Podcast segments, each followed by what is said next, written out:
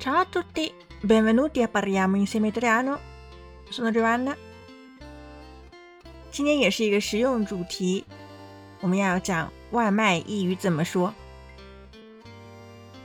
外卖其实有两种，一种是上店铺打包带走，意语叫做 cibo da asporto，或者直接引用英语 take away、take out，都是可以使用的。还有一种就是打电话或者 APP 下单送餐上门，我们叫做 consegna cibo al domicilio，或者 cibo al domicilio，也可以使用英语 food delivery。如果今天不想做饭，只想吃外卖，我们可以说 non ho alcuna voglia di mettermi a cucinare stasera. Ordiniamo del cibo da asporto.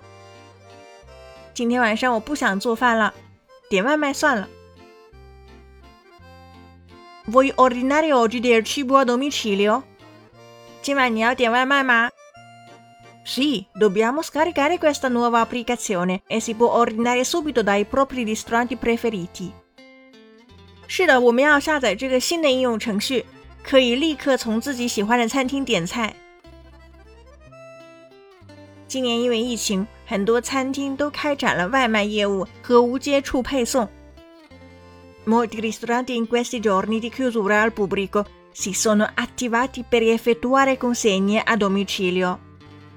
最近，很多不对大众开放的餐厅都启动了外卖业务。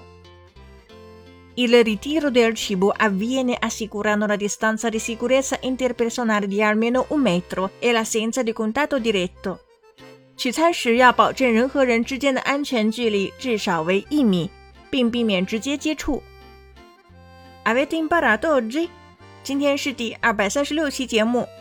想要获得文本，请关注微信公众号 “Caffè Italiano” 乔瓦纳的意大利语频道，输入关键词“二三六”即可获得完整文本。